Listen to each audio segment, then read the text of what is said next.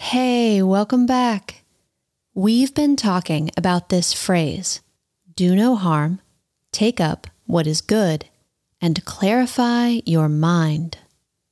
Today, we'll explore the third bit clarify your mind.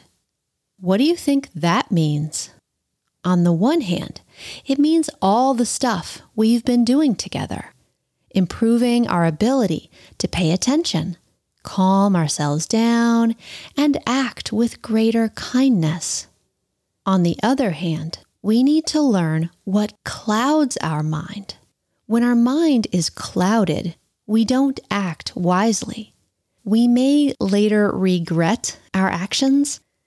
What kind of behaviors or thoughts or habits lead to our minds being clouded? Your homework for the next couple of days is to notice when your mind is clear and when your mind is clouded. Are there some habits or thoughts or activities that lead you towards a clear mind and some that lead you towards a clouded mind? Okay, good luck. See you next time.